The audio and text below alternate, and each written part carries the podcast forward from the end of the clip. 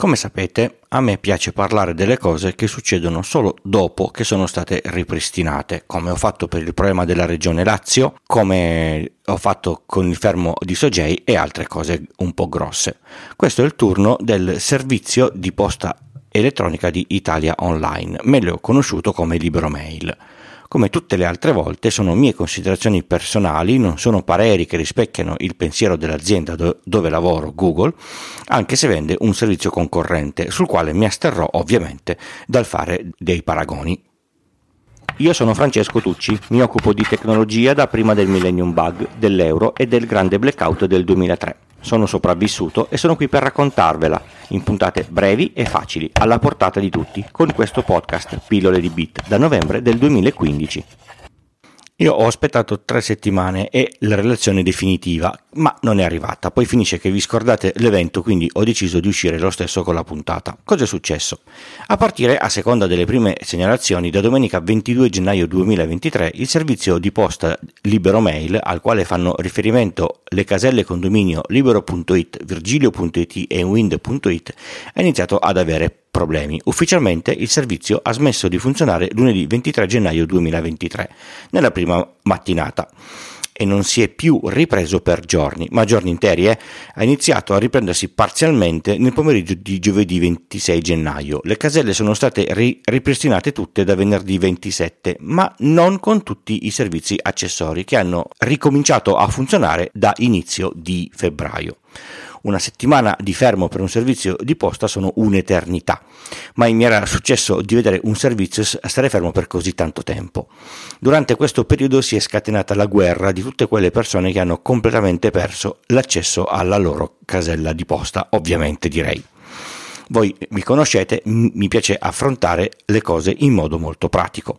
Come a ogni evento di portata mediatica importante, sono sbucate da tutte le parti i sistemisti di rete, storage e sicurezza come non ne ho mai visti prima. Una quantità che, se ce ne fossero stati così tanti quando io cercavo lavoro, forse sarei rimasto disoccupato. Tutti sapevano tutto su cosa fosse successo per filo e per segno, ancora prima che Italia Online dicesse qualcosa. Ovviamente tutte cose campate per aria, inventate o supposte in base a chissà quale strana idea, e tutti sanno dove vanno messe queste supposte. Insomma, ci siamo capiti. In questi casi, così per rimanere sul pezzo la prossima volta, si aspetta che l'azienda coinvolta faccia quello che si chiama post mortem, un documento pubblico dove spiega cosa è successo, come sono intervenuti e come hanno risolto il problema. Non sempre esce, purtroppo, come oggi. Se andate a cercare, per ogni problema piccolo o, o, o grande, esiste quasi per ogni problema un documento di post-mortem che spiega l'evento. Vi lascio nelle note dell'episodio, ad esempio, il post-mortem delle due ore di fermo del servizio di autenticazione Google che ha fermato m- mezzo mondo qualche tempo fa.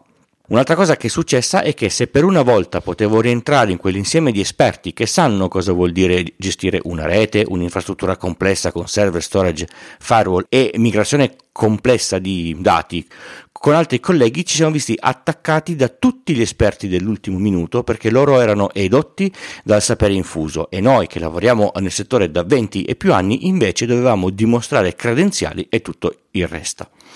Caro sistemista da quattro ore, potrei farti entrare in uno dei data center di Google dove, dove lavoro per dimostrarti che faccio questo mestiere, ma mi dispiace, non sei autorizzato. Tra l'altro, prima del comunicato ufficiale, anche chi lavora nel settore era preoccupato e, e abbastanza perplesso per un fermo così protratto nel tempo. Era davvero difficile trovare un motivo plausibile che lo potesse giustificare.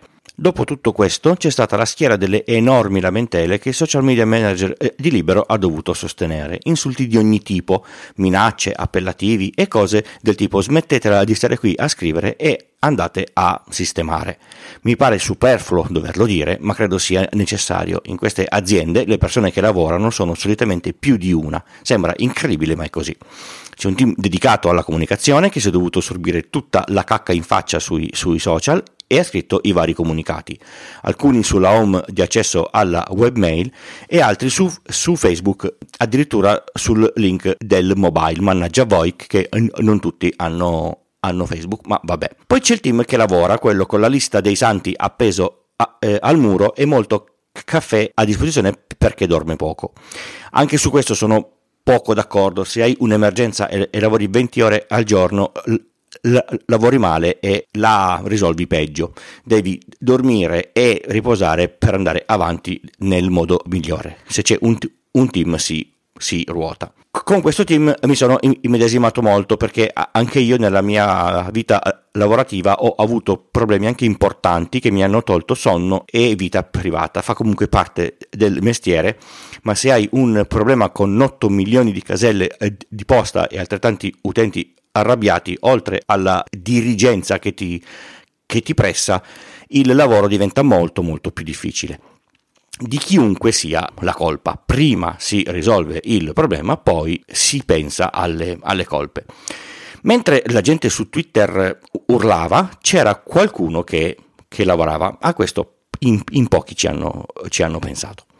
Sono andato a vedere le risposte ai tweet di, di Libero, dove segnalavano il, il disservizio e aggiornavano.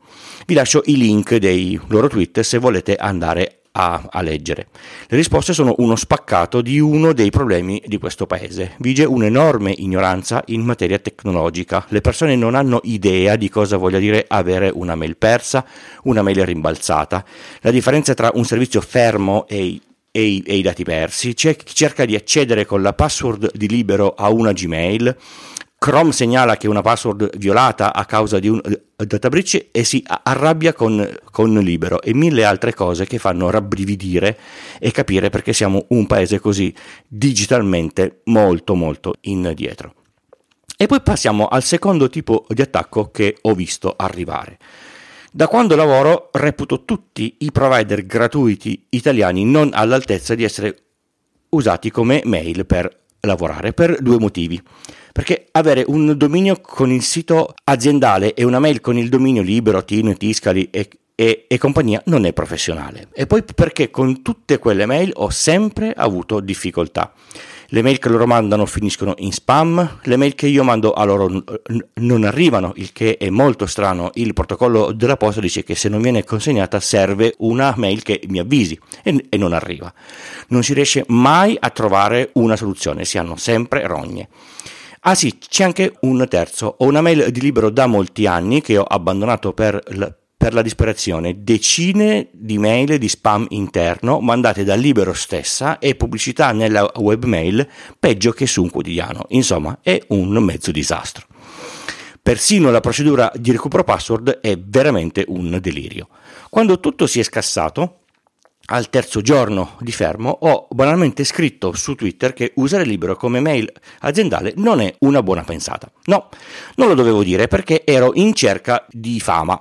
Gente, io al massimo ho fame. O perché è facile dirlo quando è tutto rotto. Io lo dico più o meno da quando è uscita Gmail. Era il duemilaquattro, nel duemilanove è uscita dalla, dalla fase beta e io già all'epoca dicevo che certi servizi di, di posta elettronica non sono proprio belli.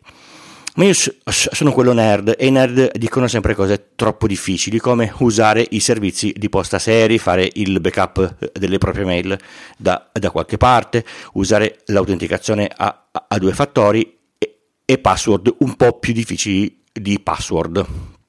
Tra le varie risposte ai messaggi di Libero ho, ho, ho letto più e più volte: vi faremo causa, quando nel contratto che tutti accettano e nessuno, e nessuno legge c'è, c'è scritto: Italia Online si riserva il diritto di modificare, sospendere o interrompere temporaneamente o permanentemente, in qualsiasi momento, la forma e la natura dei servizi esistenti, senza che per questo motivo gli utenti possano maturare il diritto al riconoscimento di alcun rimborso, indennizzo o risarcimento. La stessa nota è indicata nel contratto delle mail a, a pagamento. Scommetto che facendo qualunque altro tipo di contratto di altri servizi mai si sceglierebbe un servizio con una clausola di questo tipo. Molta gente si è lamentata perché non ha potuto ricevere o usare documenti che erano memorizzati all'interno delle mail, come biglietteri, ricette mediche, password e così via. È un problema grosso, in effetti, risolvibile solo se si ha una copia offline aggiornata di tutte le, le varie mail, cosa che si, che si può fare, ma ci si deve aver pensato prima, ma dopo eh, ne possiamo parlare. libero all'autenticazione a due fattori parziale solo via esse emme esse, non si può usare la chiavetta Yubi nell'app per gen- generare i classici numeri T O T P. Abbiamo visto più volte che il messaggio esse emme esse è il modo meno sicuro che c'è per avere l'autenticazione a due fattori, oltre al fatto che è necessario essere sotto copertura della, della propria rete cellulare. Comunque, torniamo al, al problema. Durante il fermo mol- molta gente si è lamentata che le mail inviate alle caselle di posta di libero tornavano i- indietro. Direi che è un comportamento normale. Il protocollo di posta è abbastanza semplice nel suo funzionamento, ve ne ho parlato nella puntata trentacinque, vecchia eh? Quando mandate una, una mail, il vostro server chiede al D N S il record M X del dominio di destinazione. Lì c'è scritto l'indirizzo del server di, di, di posta. Una volta scoperto, lo contatta e, e gli manda la, la mail. Se il server di posta è spento, il server di origine prova l'invio per un periodo preimpostato. Allo scadere di questo tempo l'invio fallisce e al mittente torna un errore che dice sem- semplicemente che la mail non è stata consegnata.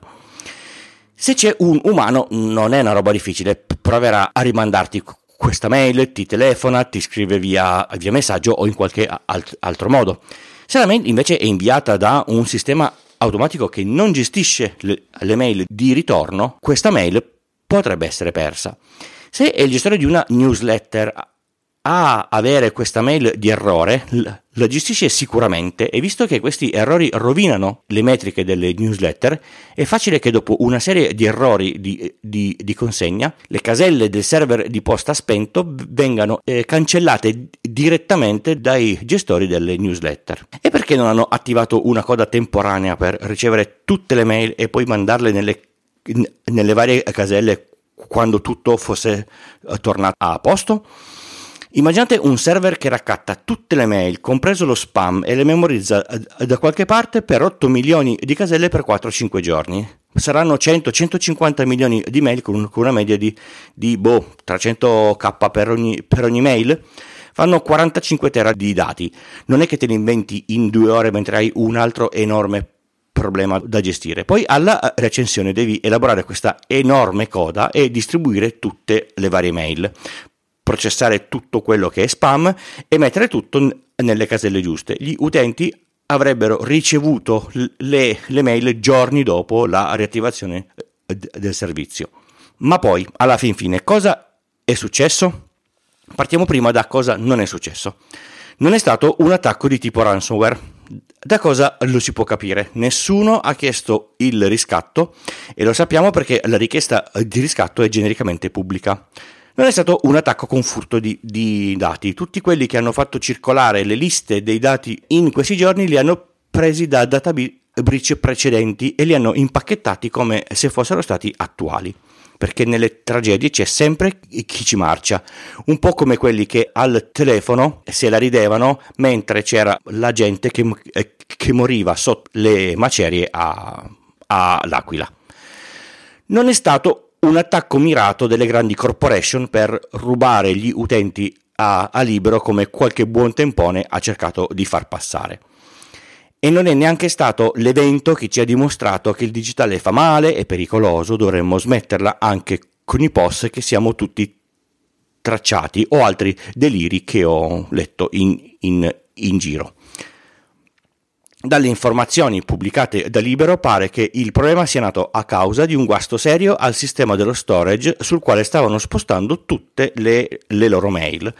Lo storage è un sistema con tanti, tanti, no, di più, dischi sui quali sono memorizzati tutti i, i, i dati. Immaginate un armadio alto due metri e mezzo circa, con molti dischi e alcune unità di calcolo che gestiscono il, il tutto. Le unità di calcolo non sono altro che dei computer con un loro sistema operativo, viene detto embedded, perché è solitamente una versione di Windows o di Linux ritagliato apposta per fare solo un, un mestiere, in questo caso gestire moltissimi dischi. Queste unità si dividono il carico di lavoro in parti uguali, ma sono in, in grado, in caso di difficoltà, di prendersi carico della parte abbandonata da una unità che per un qualche motivo viene a mancare. Immaginate di dover fare manutenzione o di avere un piccolo guasto. Non dovete spegnere tutto lo storage, disattivate l'unità su cui lavorate, le altre restano eh, operative e, e produttive e potete operare in tutta tranquillità. Questa cosa si definisce ridondanza. All'interno di questi enormi eh, sistemi si, si mettono i, i dischi che vengono inseriti in particolari configurazioni RAID, in modo che in caso di guasto di uno o più hard disk questi possano essere sostituiti senza perdere dati, anche se senza spegnere niente. Sui RAID vengono create quelle che si chiamano LUN, che è l'acronimo di Logical Unit Number, e all'interno del LUN vengono creati i, i vari volumi. Le unità di calcolo gestiscono tutte queste cose, compresa la, disponib- la disponibilità delle LUN e dei volumi.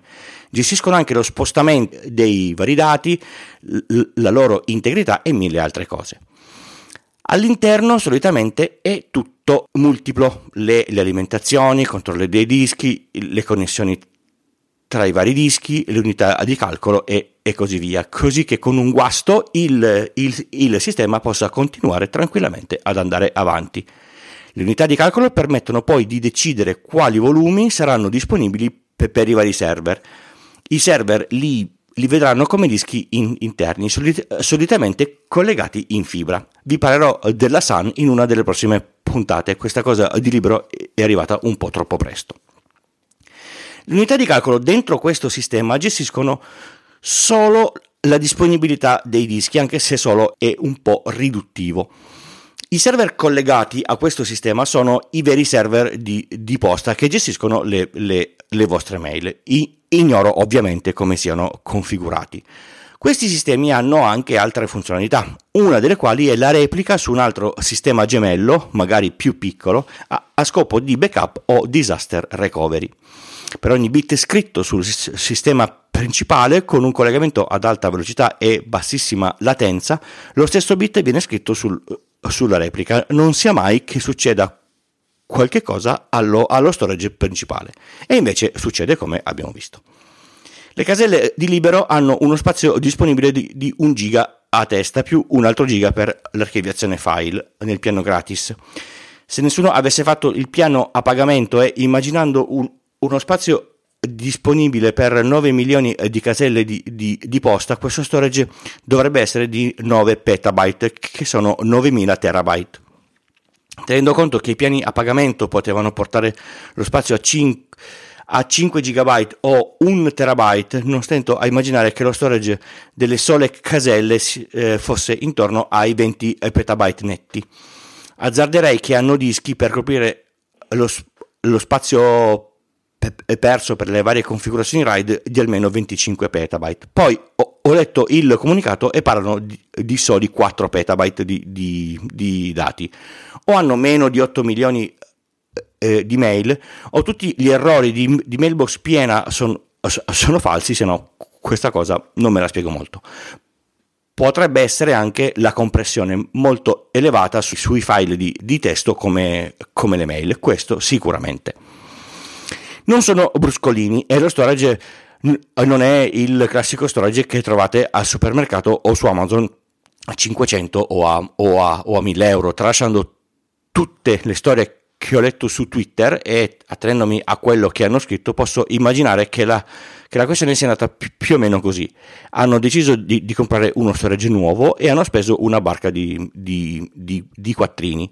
Il nuovo fornitore gli ha venduto una soluzione inattaccabile e assolutamente incrollabile. Comprarne due non era nel loro budget si, e, e si sono fidati a prenderne una, tanto è, è tutta quanta doppia. Dove lavoravo prima anche avevamo un solo storage, il mio capo non mi ha mai fatto prendere la sua replica e abbiamo avuto un piccolo problema assimilabile a, a, a questo qui. Rifacendo la sala server lo, lo abbiamo tenuto spento trentasei ore, alla riaccensione le batterie della, della, della cache di scrittura erano scariche e lo storage non è più partito se non dopo la completa carica, ci è messo più di, di dieci ore. Praticamente un, un disastro, persino il, il produttore non sapeva che fare. hanno fatto il progetto della migrazione, hanno iniziato a migrare un po' di dati per volta, ovviamente senza spegnere niente, perché spostare quattro petabyte di roba non è come fare copia e incolla di una I S O di, di Ubuntu, e fare questo mestiere mentre tutti usavano le le mail senza che nessuno se ne accorgesse non è stato affatto semplice, ve lo assicuro. A un certo punto lo storage nuovo ha avuto un fault talmente grosso che è andato tutto in, in crash. Loro hanno parlato di bug del sistema, op- del sistema operativo, sarà sicuramente del sistema di dispositivi che controllano i dischi LUN e, e, e vari volumi. Senza quelli i server hanno perso il contatto con i, con i, con i dati, non avevano il, il, il sistema di replica e il vecchio storage ovviamente ora non aveva i, i, i dati aggiornati. Nel report è indicato che il backup sarebbe stato troppo lento da, da, da tirare su. Messa così io non sarei affatto voluto essere nei panni dei sistemisti che stavano l- lavorando lì intorno. Hanno quindi deciso di spegnere tutto e aspettare che il fornitore mettesse una pezza sullo storage. Una volta sistemato hanno iniziato a ripristinare le caselle un po' per volta. Nessun attacco hacker, solo un problema software che ha generato un disservizio di una settimana. Cosa si impara da tutto questo di- eh, disastro? M- moltissime cose, davvero. La prima è che dare aria alla bocca improvvisandosi esperti di qualcosa quando non è vero non è mai una buona idea. Poi che nella tecnologia i guasti capitano, a volte si risolvono in fretta, a volte no. Le cose sono sempre più complesse e un bug può venire fuori nei momenti meno adatti e fare molti danni. Abbiamo scoperto che molto probabilmente questo gestore di, di, di posta ha tutte le mail su un solo dispositivo, in un solo posto. Evidentemente questo non è proprio un, un bene. Abbiamo anche scoperto che il restore in, in caso di difficoltà è più lungo dell'attesa di, un, di una patch del sistema operativo da un fornitore. Ah, anche questo dà un po' da, da, da pensare. Nei sistemi di posta, quando una casella risponde con un errore grave per troppo tempo, viene spesso rimossa dagli invii dei software automatici e dalle newsletter. Questa è una cosa che tutti gli utenti di Libero dovrebbero verificare. Ah, se non lo sapete, per tutti quelli che io uso Libero Mail perché è un'azienda italiana, vi informo che seppur abbia server e personale in Italia, Italia Online è al cento per cento di proprietà egiziana e fa capo a una sola famiglia. Meglio una famiglia egiziana o una multinazionale americana? A voi la scelta. Lo, lo ripeto ancora, per lavoro, come andate a scegliere la miglior attrezzatura per svolgerlo al meglio, scegliete una casella di posta professionale per avere in mano uno strumento di livello più alto, magari con il vostro dominio. Nella puntata duecentocinque ne ho presentate alcune che, tra le altre cose, hanno nel contratto dei tempi massimi di ripristino con rimborso se non rispettati, e più di un data center per avere la, la replica dei, dei dati in più posti e un servizio migliore. Credo che spendere cinque sei euro al mese per una casella non sia una spesa folle. Quanto spendete al mese per servizi comodi ma meno imp- importanti della vostra mail, come film, musica, videogiochi e simili? Migrare da una casella a un'altra non è una roba rapida, ma non è difficile, anche se con la vecchia casella avete registrato molti account. Però avere la casella col proprio dominio permette inoltre di cambiare il, il fornitore di servizio di, di posta senza dover dire a tutti quanti guarda che la, che la casella cambia.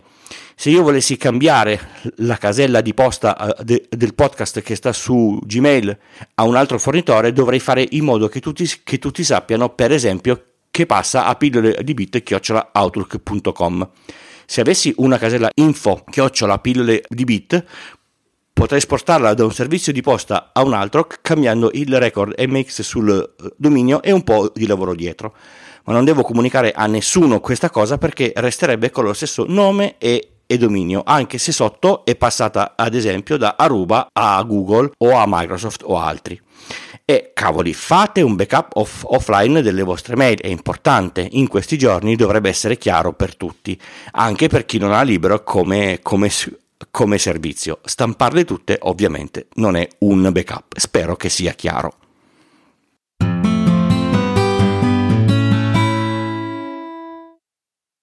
Pillole di Bit è un podcast indipendente interamente scritto, prodotto e realizzato da Francesco Tucci con l'indispensabile supporto dell'hosting Zerdai e il software di montaggio audio Producer di Alex Raccuglia. Lo potete ascoltare da tutte le piattaforme di podcast il lunedì o direttamente sul sito Pillole di Bit col punto prima dell'it.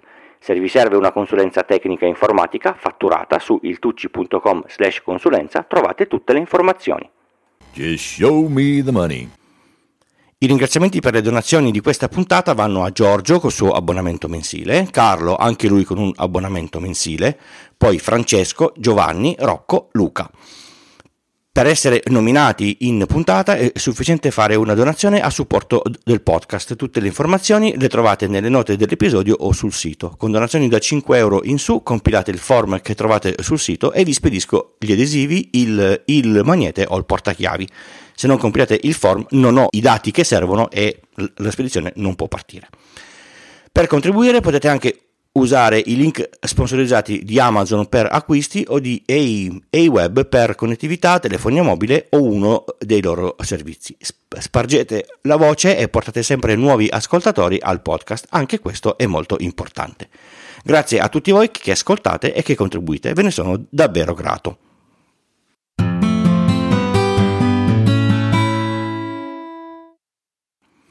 Qualche tempo fa vi ho presentato un software per fare le chiavette avviabili che non ne sbaglia quasi mai una, si chiama Rufus, ma il problema è che se dovete fare una nuova immagine avviabile dovete cancellare la chiavetta per farne un altro. Esiste un software diverso che installato su una chiavetta U S B capiente la rende avviabile, poi ci copiate sopra tutte le I S O avviabili che volete e fatto partire il computer da quella chiavetta vi comparirà un menu dal quale potete scegliere quale immagine I S O volete far partire. Una comodità pazzesca. Ringrazio Raffaele per, per avermelo segnalato. Il link, come sempre, sta nelle note dell'episodio. Per quanto riguarda invece il tip della settimana scorsa, se avete un iPhone, l'app Meteo di iOS prende i dati della qualità dell'aria, dell'aria proprio da Brisometer, come mi ha fatto notare Pietro. Di fatto vi serve averla solo se vi interessano le funzionalità aggiuntive. Grazie per aver ascoltato questa puntata di Pillole di Bit. Io sono Francesco e le, le note di questa puntata le trovi su www punto pillole di bit col punto prima dell'it slash podcast slash duecentossantadue. Se non sei ancora abbonato puoi farlo tramite il feed o qualsiasi app per podcast per ricevere in automatico tutte le prossime puntate, indicativamente ogni lunedì mattina presto. Se vuoi cercare tra le vecchie puntate puoi accedere alla, pa- alla pagina www punto pillole di bit col punto prima dell'it slash indice e ci sono tutte. Noi ci risentiamo se non succede n- niente di particolare lunedì prossimo. Ciao!